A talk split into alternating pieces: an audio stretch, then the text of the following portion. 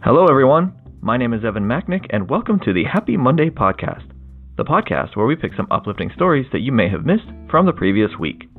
A new episode drops every Monday so that you can start your week on a good note.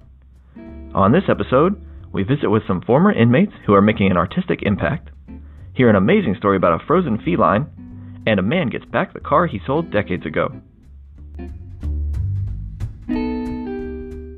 While serving a five to ten year prison sentence, Russell Craig heard about the Mural Arts Philadelphia program. He had actually snuck into a meeting for Mural Arts instead of going to the library, because he knew he wanted to be an artist after his sentence was finished. Now, Craig is getting ready to debut a new project with former inmate Jesse Krines. It is a large-scale interactive art exhibit from Philadelphia City Hall. The exhibit features portraits of Mural Arts Guild members, along with an interactive part that encourages participants to find solutions to problems of mass incarceration. Check the link for the full story. At West Orange High School in Winter Garden, Florida, chorus director Jeffrey Redding is bringing passion and purpose to the Advanced Women's Chorus. Doctor Redding is very adamant about making sure that all of his students feel accepted and equal. He says, the first thing you may see is someone's color, someone's weight, someone's this, that, and the other. But when they sing, you see their spirit. Redding is the winner of this year's Grammy Music Educator Award, out of twenty-eight hundred nominees across the United States. While he still thinks he has more to give, his students already think he's done so much for them. One of his students, Cameron Leith, says that Redding has given her an identity, and that's the single greatest thing. If you weren't aware, Montana is kinda cold this year. Recently, a cat was brought into the local animal clinic of Kalispell.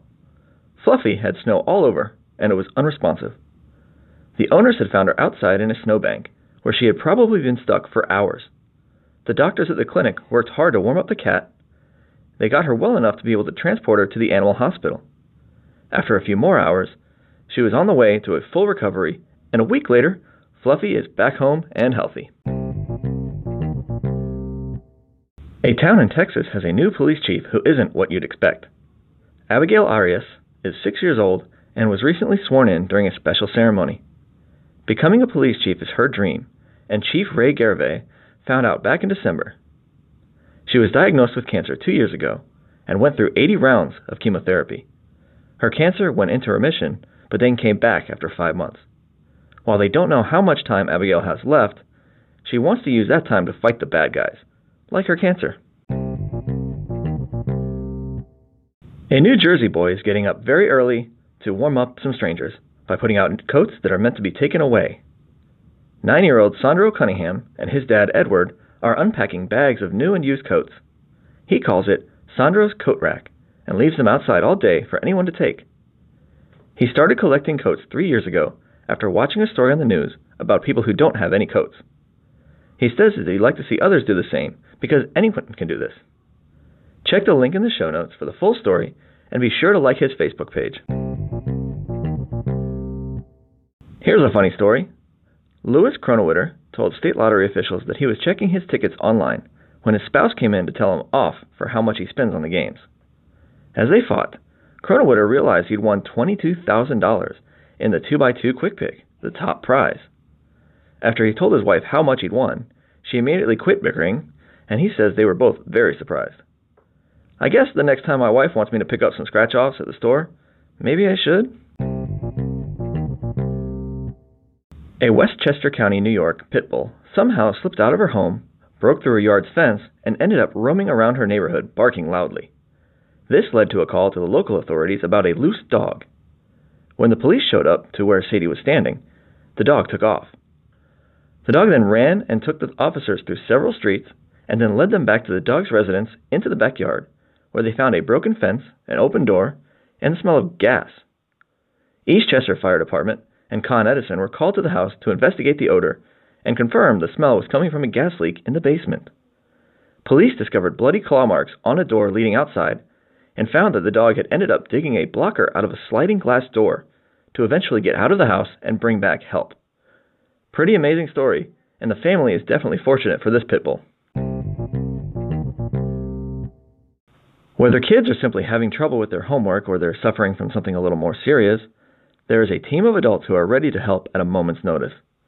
The Kids Help Phone is a nationwide hotline service that offers free counseling, support, guidance, and response to Canadian youth. Teens and children who need help can either text, call, or instant message the hotline for immediate assistance twenty-four hours a day, seven days a week.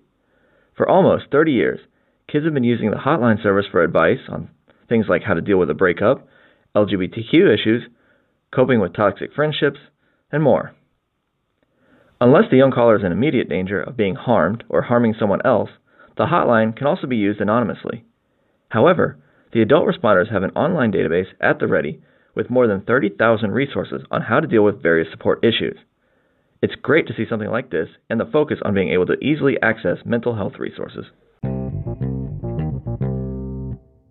Richard McDaid first realized his son loved heavy metal music when Mason was just a baby. Mason has cerebral palsy, and according to his father, all Mason did was cry from when he was a baby until a toddler. One day, McDaid put on a Metallica video while he was doing the dishes and noticed that crying had stopped and Mason had actually fallen asleep to the music. When Mason turned twelve, his father took him to his first concert. Since then, the duo has been to over twelve hundred shows, including Metallica eight times. In twenty seventeen, Mason was hospitalized with a one oh seven point nine degree fever, and the outlook was not good. So his father decided to throw him the biggest, loudest birthday party he could imagine. Mason Metalfest has now become an annual event to raise money and awareness for cerebral palsy. If you happen to be near Minneapolis toward the end of March, grab a ticket and check it out. A woman's dad was recently in a restaurant parking lot admiring a green nineteen seventy-three Corvette Stingray.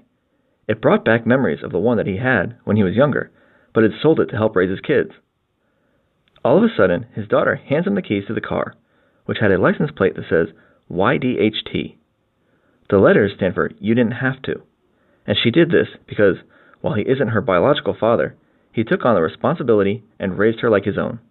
She says, "My dad is an amazing man. He gave so much even when he didn't have to. We are so thankful to give him his car back."